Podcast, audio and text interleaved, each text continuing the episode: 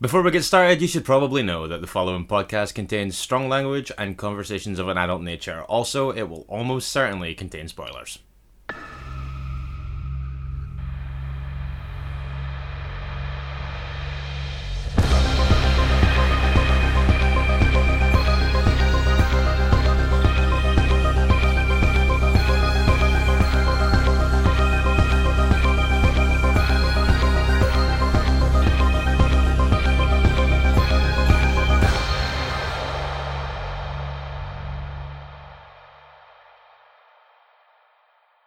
Hello and welcome to Minisode 50 of Strong Language and Violent Scenes, the podcast giving a second chance to films that might not deserve them. I'm Mitch Bain, I'm a lapsed horror writer and an occasional doer of musical things. And I'm soon to be once again filmmaker Andy Stewart. Oh, hello. Hi.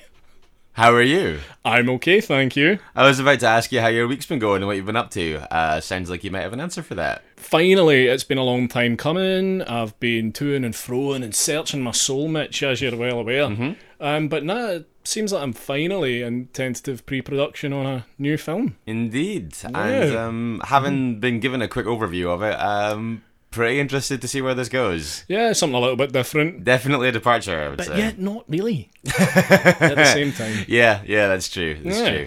But in amongst uh, creative juices flying around, um, But uh, they, certainly are doing that. uh, you've been watching anything? Right. Okay. Yes, I have. So I went on to Amazon Prime this week after I think it might have been last week or the weekend, the week before, when you mentioned that Luca Guadagnino's Suspiria was arriving. Yes, yeah, arrived last Friday. And yes, it did. However, it wasn't particularly easy to find. Really? Yeah, I, I don't know what the deal is with Suspiria, if I'm honest with you, in terms of Amazon's marketing strategy towards it, if they have one at all. Because I really had to kind of, I had to search for it. Like, it wasn't like, you'd think because it's an Amazon original, it would be front and centre homepage. Yeah, yeah, yeah, absolutely. No, I had to look for it. Yeah, the, Um, the, the entire buried. yeah the entire thing with uh, Suspiria, I feel like um, the new one, the entire way that it's been promoted and the size of its release and everything, Mm-hmm. I think the entire thing from theatrical through to now has been a case of me expecting it to be treated like a bigger deal than it was. Yeah. But I suppose, I mean, the other side of that coin is that it's uh, potentially alienating to fans of the original. It's very dense and very long. Which brings me on to my thoughts. Yeah, what did you make of it? I thought it was very dense and overlong. Okay, I certainly think it's dense and long. Yeah, I, uh, I, I was just left a little cold, Uh-huh. if I'm honest. I don't know what I expected. I don't know in my in my mind what I had kind of built up to be. I thought the film overall was cold, Okay. I mean, I I, was- think that that's true. and I was cold on it. Mm-hmm. I mean, look, don't get me wrong. There's parts of it that look amazing. Uh huh. Yeah, I just I, I thought some of the performances were a bit shaky. Who wasn't doing it for you? I actually didn't particularly like Tilda Swinton in it. Really, I think she's good. No, I, I, I was just a bit like it felt like she was trying too hard. Okay. I thought Mia Goth was good. I think she's great in it. Yeah. I've I, I've blown a little hot and cold on her and other stuff, but I think she's really good in this. And I thought that, like, I know you've mentioned it before, but the brief period of time that Chloe Moretz is on screen, she's pretty good. Um, Yeah, I think she's I don't know if I would agree with your effusive uh, review that perhaps it was her best performance to date. You you think it's Carrie, right? Uh, I certainly don't think it's Carrie, but uh, I also don't think it's this. Right, okay. But um, she's welcome for the time she's on screen and she's doing all right work. Mm-hmm. I, don't know. Um, I was just left a little bit cold by Uh-huh. it. I was just left like, that was it? Really? What- You're one of the few people who've landed in the middle. Yeah, well, I mean, I don't, I, I didn't, it wasn't enough there for me to hate it. Uh huh. But at the same time, like, I didn't, uh, it was more the technical stuff that, that kind of won me round on it. Mm-hmm. Um, I think if it had been a less technically accomplished film, I would have been considerably colder on it, even still. Okay. Frosty, I would say. Oh my. I would definitely say check it out. Um, I think it demands that you watch it. And by the way, I will say Thom Yorke's score's brilliant. Isn't it? Yeah, Isn't it's it? really good. That's probably, for me, the highlight of the whole film. That's reasonable. It's great. But yeah, overall, I just I th- it was fine. Yeah. It was fine. It was serviceable, but it was needlessly long. I think. I I, I don't um, think it's it's serving anything being two and a half hours long. I need to be giving it a second watch. I think I really liked it when I saw it, but I'm gonna give it a second watch to figure out what I think is the fat. Because I think that I, I mean the length of it didn't really bother me, but I do think that there's probably some waste in there, and I think I need a second watch to pin down exactly what I think that is. Right. Okay. Anything else? No. Okay. I'll um, be quite honest with you. In between writing and rewriting and um, actually starting to crunch numbers on a new project, Mm. that's taken up a fair amount of time. I have one, and it was also from the list of coming to streaming platforms things that we spoke about last week. Oh, okay. So I watched it in two halves, but I uh, over this week got around to watching uh, Rodrigo Cortés's Down a Dark Hall. So it's actually it's it's kind of interesting that we're coming off the back of a Suspiria chat to talk Down a Dark Hall. So this is based on a novel that came out years and years ago. Uh huh. It's an American Spanish production, and it has the feel of that. You know, it's very stately Right. and kind of very underlit. um, uh, yeah, like aesthetically, it, it puts me in the mind of things like Painless and Orphanage and stuff like that. We're not Okay. dealing with as good a film as those. So to basically very quickly summarize what's going on here, you've got um, the lead character um, Kit, who's played by AnnaSophia Robb here. Right. Kit. Yeah, Kit Gordy. Oh, fuck off. Um, so she's packed off to um, a boarding school for like troubled young women, right. and the kind of uh, the kind of headmistress there is Uma Thurman Right. Okay. uh, as Madame Duret. Uh, Durex. D U R E T, I believe. Ah, right. Okay. Um, but yeah, she's um, she's uh, kind of. I'm not gonna say she's mangling an accent, but you know, just like when you've got a known face. Right, is she just doing one of those generic nowhere accents that's got a little bit of English, a little bit of American, and a little bit of something European that It's- you can't quite put your finger on? Yeah, it's it's Europesville um, for sure. It's it's it's it's it's a little bit generic. So you've got um, the, uh, like there's only four other girls at the school. Okay, Um, yeah, right, okay, that makes sense. Money well spent. yeah, in amongst those you have, and we spoke about this last week, um, Isabelle Fuhrman from Orphan, Ah, Esther. Esther, the very same, Right. and uh, also Rosie Day from The Seasoning House. who, Ah, cool. um, Right, I yeah. think is underutilized here. Right, okay, 'cause she's generally pretty good. I think Um, Yeah, I, I'm a I've fan. already said that. I'm a I fan. Yeah. Uh, so basically, they are there, and um, very early on, each of them starts to become kind of a virtuoso at something. Right. So, like Isabelle Fuhrman's character becomes this like excellent mathematician. Rosie Day's character is an excellent painter. AnnaSophia Robb's one uh, very good at piano. I, I presume, like, by painter, you don't mean like painter and decorator, because they're worth their weight in gold. Then, like a really Yeah. good painter and decorator. Um, no, I'm thinking uh, more kind of like uh, portraits. ah, right, okay. and one of them's a, one of them's a poet as well. And this is this one was threatening to do something that I thought was really interesting. so to begin with, like um, you had um, like I say, these people who kind of like they very quickly acquire these um remarkable abilities. And it's all kind of very impressive for a while. But at one point, one of the characters writes a poem that you don't see, but apparently it's like this vulgar, unspeakable thing. And they're acquiring these skills, but they don't have any control over what they're creating. Right, okay. Um, so they're creating this art that they they find traumatic and things like that. And I'm like, this is class. Like I was like, I really want to know what they do with this. And as it turns out, they actually they kind of sharply turn away from that and go down a road that did a lot less for me. um, the last twenty minutes or so are pretty silly, um, but some good performances in there. Um, it, it, it loses me, I would say, in the third act. Right. Um, it, it just it gets a little bit too uh, a little bit too bombastic. The reveal's a little bit over explained and not as smart as it thinks it is.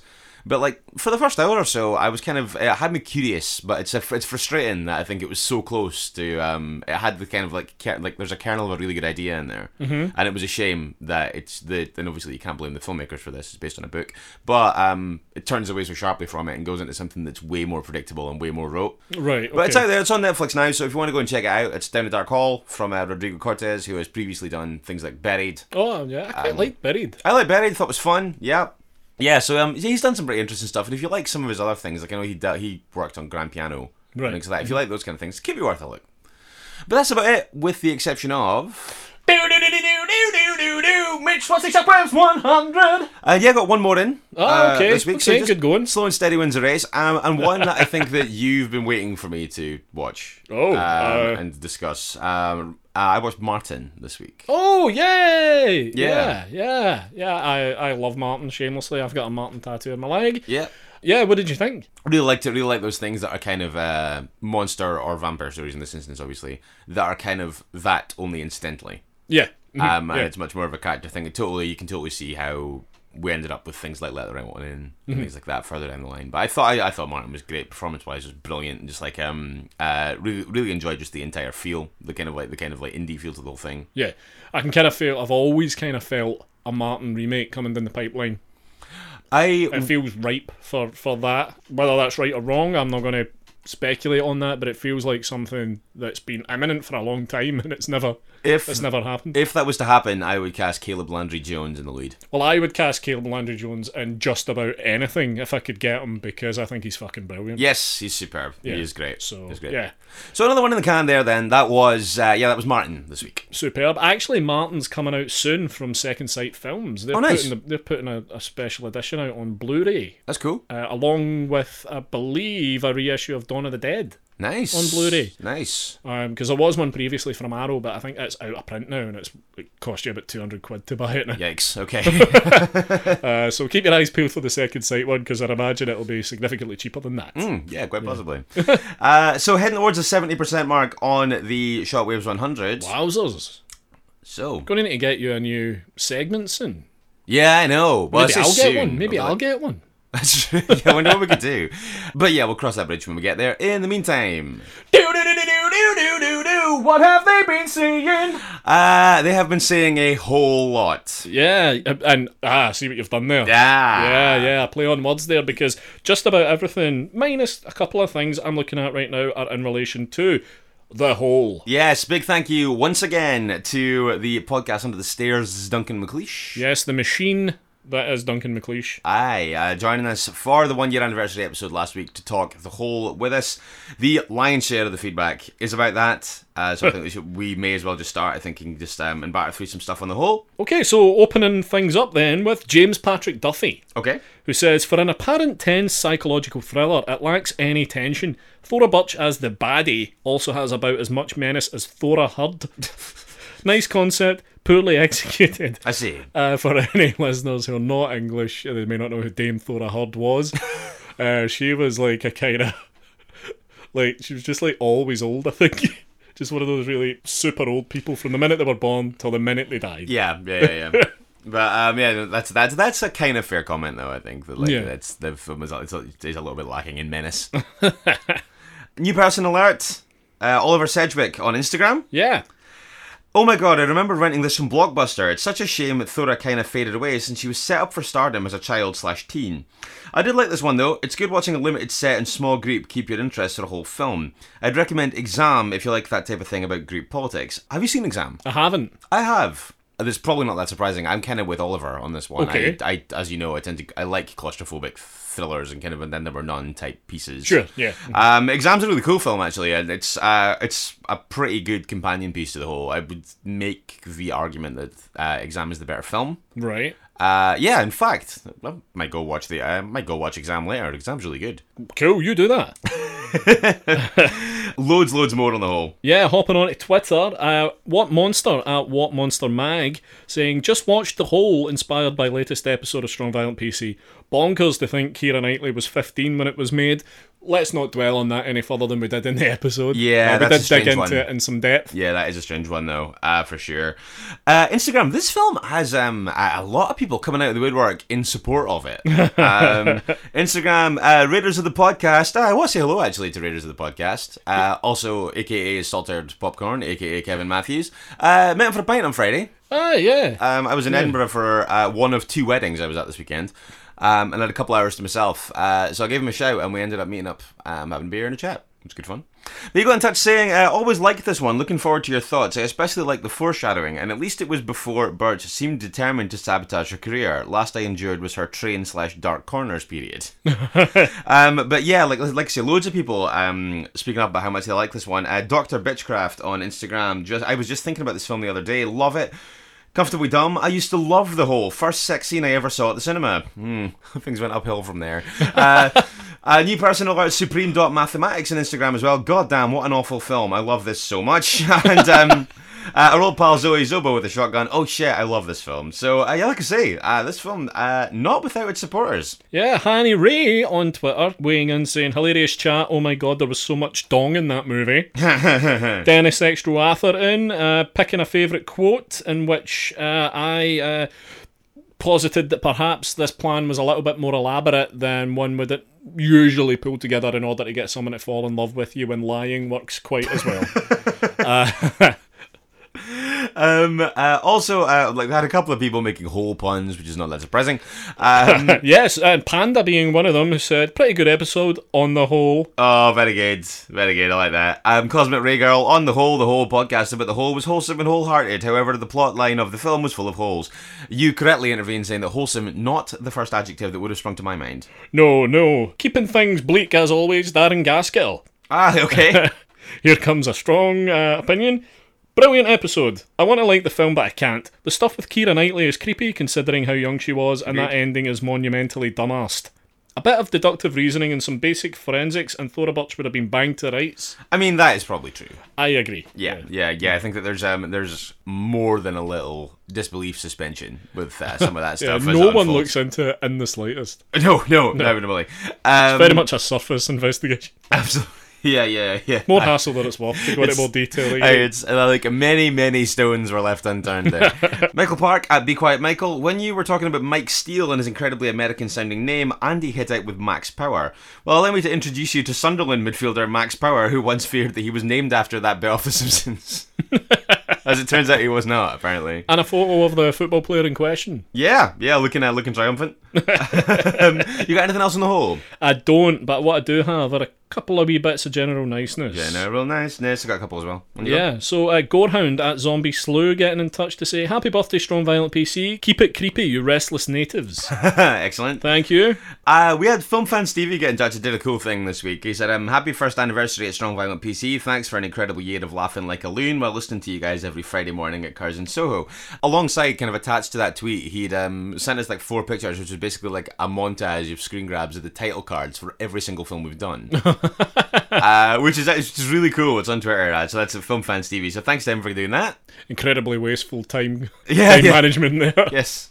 Yeah, uh, so we've also got a new person alert, I believe. Chris Oh. Salt at Oblong Pictures.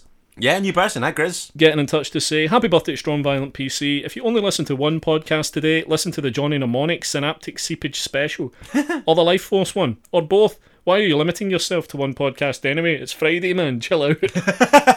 Excellent. Um, thanks for that, Chris. I have um, some general niceness. Also, uh, Chloe Besley right? um, at Chuck Spadina 25. Uh, so, would love to hear a Strong Violent PC debate Repo the Genetic Opera. Not sure if this is for a good rep, but I love it. If all else fails, her face falling off should make up for it, and we got a gif of Paris Hilton there. um, I would quite like to do Repo actually. So anybody, any guests that um, uh, have a soft spot for that film, uh, bear that in mind. I'd be well up for chatting about. Cool.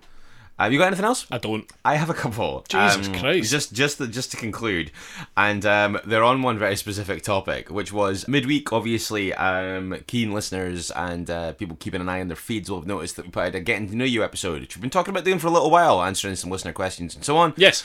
Uh, you did use that as a platform to announce to the world your impending fatherhood. Yeah, yeah. Um, so a couple of people's getting in touch. Uh, the Shake seventy two fatherhood, Andy. Congratulations. Thanks. And uh, Hanny Ray on Twitter, here's hoping Andy makes stuff, warned the wife of that announcement. Also, congratulations. I did. Um, and uh, good. And, uh, and finally, Darren Gaskell. Well, that announcement was a surprise. Congratulations, Andy. So yeah, a few people getting in touch, just Thanks saying very much, folks. Appreciate general it. nice things about that. Yeah, general niceness. General niceness. Yeah. So The feedback is done. That sends us cannonballing, as always, into Mitch's Pitches! it is once again time for Mitch's pitches. What is Mitch's pitches? I hear you ask. Where have you been? We've been doing this for almost forty weeks. Mitch's Pitches is a feature on the show that is designed to exploit my ignorance for your entertainment. While we're recording, Andy sends a picture to my phone. It is a poster from a horror film from years gone by. He will have photoshopped out the title, uh, tagline, any identifying text whatsoever. He'll just leave the image. Yes. I will describe the image to the best of my ability. I'll also try and give it a title and a synopsis. We'll also share it to all of our social media channels uh, so you can play along at home. So, yeah, um, you might want to take a wee look at our Instagram. Dig up uh, last week's image, which was Monkey Shines. Yes, it was. Uh, reappropriated by me as uh, Shortback and Die 2, Perms, Pain, and Primates. sure. And a whole load of people got in touch uh, on this one, including James Plum at Mad Science Films, who also said Sharkback and Die. There you go. First time that's ever happened. Okay, quite a few to get through here. Uh, Ricky Munga and Alison Garcia kind of collaborating on this one, and uh, eventually coming up with Sweeney Todd, the demon Barbary macaque of Capuchin Crescent. cool. Uh, Stephen Wales, uh, new person, I believe. Hi, Stephen. 1989's Carnival of Carnage, Cups and Slaughters. A disgruntled carnival worker, fired after an accident where several people were killed on an out of control teacups ride, takes revenge on his former employers by cursing the prizes at the coconut shy. by day, harmless toys, by night, unstoppable dem- demonic killing machines. A must see maniacal mechanical monkey massacre, starring Dwight Schultz as Leander Bartley, the crossed carny, David Gale as Patrin Wood, the carnival boss, and Caroline Munro as Rhoda, the not so shy coconut girl. I like that very much. Yeah, I very much enjoyed that. Uh, Good cast. Lord Mac- really strong cast, really strong cast. Uh, Lord McIntyre, The Apes of Wrath, three Rhesus Pieces. Oh, yes. Like this very much. Uh-huh. Um, Andy McEwen, in the end days of World War II, Dr. Van Rooy, a Nazi scientist, is working in a concentration camp, working on a new weapon to save Germany super soldiers. Making the humans increase their violent tendencies, but all his human experiments die. With the Allies moving in to liberate the camp, in the ensuing gun battle, a fire starts, many prisoners escape. Von Rooy sees a chance, takes a prisoner's uniform, and in the, in, in the commotion. After the war, Von Rooy moves to South America to continue his research and begin a Fourth Reich. Von Rooy, now working as a zookeeper under an alias, makes a breakthrough with his work. The human host couldn't survive the transition to a super soldier, but man's closest DNA relative, the monkey, can. Now, with an evil monkey army, with the strength of a bull and the intelligence and the intelligence of a man, will the Doctor create his dreams of a Fourth Reich? Find out in 1975's Hail to the Chimp. Boz I feel the journey was better than the payoff in that one. Uh, Boz, 1997's It's a Puppet. Mention his googly eyes and your hamster dies. Uh, Mark the Davies on Instagram, Barbershop Monkeys, this ain't no Sweeney Todd. and uh, um, in conclusion, Tony Constantinou. Oh, God. When a crack assassination squad of experimental simian super soldiers is shut down by the US government after unsanctioned guerrilla warfare in oh, Mexico, right. Okay. claims the lives of half the team, the head of Project Primate, Dr. Ron- Are you okay? I'll be fine. The head of the head of Project Primate, Dr. Lionel Destination, suspects monkey business and takes drastic action to protect his most trusted chimp commando, Ian. Giving him a second chance at life. Lionel ships Ian as far away from civilization as possible to Carnoustie, where he quickly settles down and gets a job in the local barber's pole. But almost as soon as he arrives, one by one, the local residents begin turning up dead. Has Ian reverted back to his primal instincts, or is it as Dr. Destination feared and one of the other monkey militants is going bananas? Find out in 1998's Barber Ian, Ape Ex Predator. the macaque is about to hit the fan. I'm sorry, I lost it at line of Destination. line of destination is uh, pretty special.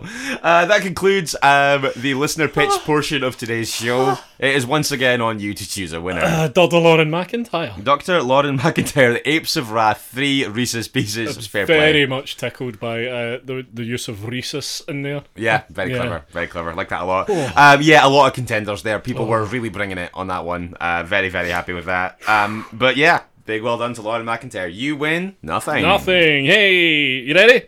Yeah, let's do it. Right. Okay. Image is inbound. now. Okay. Oh, the silence is palpable. Here we go. It's here. Wow. as much detail as you, as you possibly can. I Mitch. mean, and, and, and I mean, after um, I'm not gonna lie, you've outdone yourself. After a couple of weeks of uh, fairly simple images, you have gone for something um a little more elaborate. Thanks. Right. So the background is unspecified, kind of dark blue going to lighter blue as you work towards the top.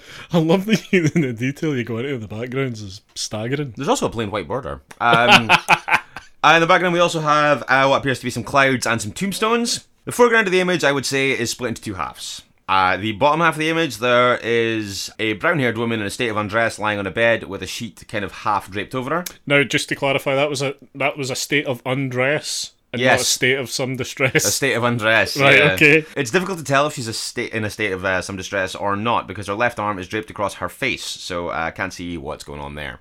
The top half of the image uh, is a shrieking or gasping or shocked or kind of menacing looking human face. Uh, facing the viewer, facing the camera, if you like. uh-huh. he or she has uh, very long hair, which kind of grows out into kind of like Medusa, except with claws rather than snakes. Long, spindly claws. Right, okay. Um, I believe that that is just about everything that you need to know there. Okay, I will need a moment. Of course. How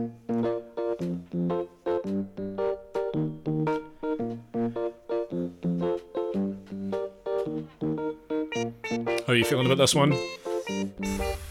Hmm. Fair enough. So that's, that's all I got.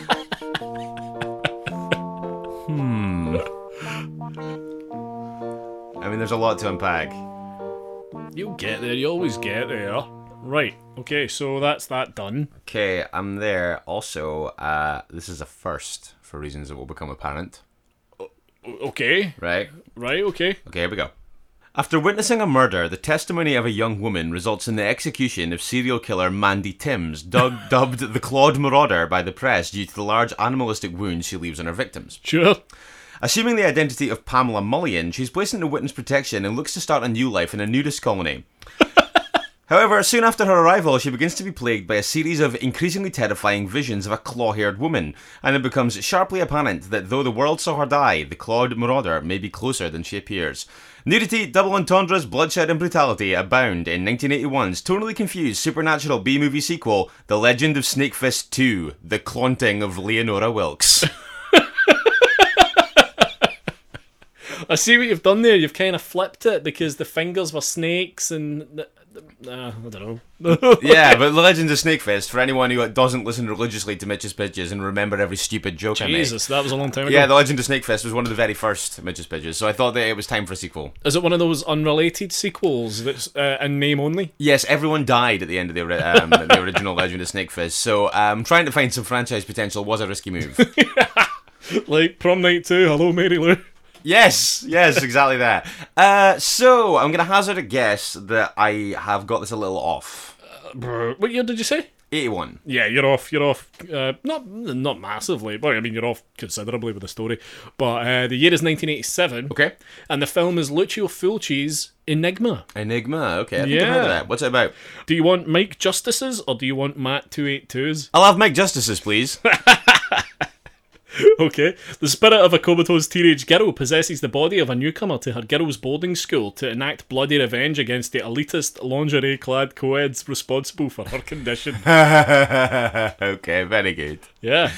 Enigma. Um, all right. Uh, that concludes Mitch's Pitches for another week. of course, yes, done. Boom. The image is everywhere. Look it up. Get pitching. It's our favorite thing. Go do it. so, um, just before we take a look at what's going on this week, I want to pick up on something that I started doing last week. Right. Uh, take a look at a couple of things that are coming to streaming platforms this week. Oh, right, okay. Um, in the UK again, this is, but um, on the first of May to Netflix, you've got Snowpiercer. Right, okay, cool. Uh, the Earth's remaining inhabitants are confined to a single train circling the globe as a revolution brews among the class divided cars. Also, on the 1st of May, you've got Tim Burton's Dark Shadows oh, Christ. Arriving okay. on the platform. And uh, Munafik 2. Uh, haunted by terrifying visions, a Muslim healer finds his faith tested when he helps a woman locked in a battle, body and soul, with a diabolical leader. Slimmer pickings on Amazon Prime, but on the 5th of May, which I think is Sunday, uh, we do have the arrival of the girl with all the gifts. All right, cool. Which is a good Yeah, film. Good film, yeah. Yeah. cool. Uh, so that's about it in terms of, um, I think, the, the hot picks that are kind of jumping off the page. Some cool stuff next week. Right, yeah. But, But, we'll get yeah. to that then, will yeah, we? yeah. Right, okay. But if you're, yeah, if you're plotting some viewing this week, then uh, yeah, that's uh, some of the new arrivals you can find in the UK. Wonderful. Thanks, Mitch. So, turning our attentions to this week. This is going to be a really interesting one. I'm looking forward to this a lot. You say that quite a lot. Yeah, you know what? I'm like I'm not going to stop saying it because uh, They generally yeah, are. because they generally are. yeah. But yeah, we've been pretty lucky lately. We've had some great guests and had some great conversations, and I'm sure that this will be no exception. Our guest this week is editor in chief at Dread Central and also in acquisitions for Dread Yeah, of course. Um, Just part of a lot of stuff that we really like. It is uh, Mr. Jonathan Barkan. Yes, indeed. Yeah, and Jonathan takes us back to 1995 this time. Okay. It's Clive Barker's Lord of Illusions. Lord of Illusions. Okay. Seen Uh, it? No, of course not. um, if you do want to get that watched before the episode, then uh, you do have some options. It's streamable in the UK and a lot of the video on demand platforms. Yeah, I think there's also a Blu-ray out from 101 Films. Okay, cool. If you fancy owning it. Yeah, so uh, loads of ways you can see that. But yeah, editor in chief at Dread Central, Jonathan Barkan, joins us on Friday for episode 51. We're talking Lord of Illusions. Can't wait for this. Yeah, it's going to be a fun one. In the meantime, we would, of course, very much like to hear from you. And if you'd like to get in touch with us, loads of ways to do that. Facebook and Instagram, we're Strong Language Violent Scenes. You can also tweet us at Strong Violent PC. Mm-hmm. And you can email stronglanguageviolentscenes at gmail.com. Yep, and this is the part of the show where I would normally list all the streaming platforms where you can listen to us, all your various podcast providers. But first, I just want a little bit of a rant and to just issue an apology to anyone who normally listens to us on Spotify because Spotify are shite, and for whatever reason, they have not posted Friday's episode where we talked about the Hole to Spotify as yet. I've sent them uh, several uh, strongly worded tweets, um, and I don't know what the fuck's going on there. It's the first time it's happened on Spotify, so I don't know what the hell's going on. We've not done anything different. Yeah, I can only apologise to anyone and say that there's tons of other places that you can listen Stitcher, iTunes, not Spotify, Google Podcasts, uh, TuneIn, Acast, and of course Podbean. Cool, and yeah, that is ongoing at the moment, so hopefully we'll have a resolution for that. Yeah, we better have. Yeah, absolutely. However, episode 51. This Friday, Jonathan Barkin, Andy, me, we're talking Lord of Illusions. Join us then if you can. In the meantime, don't forget, it is better to die a hero than live as food in a world of chuds. Goodbye. It sure is. Bye!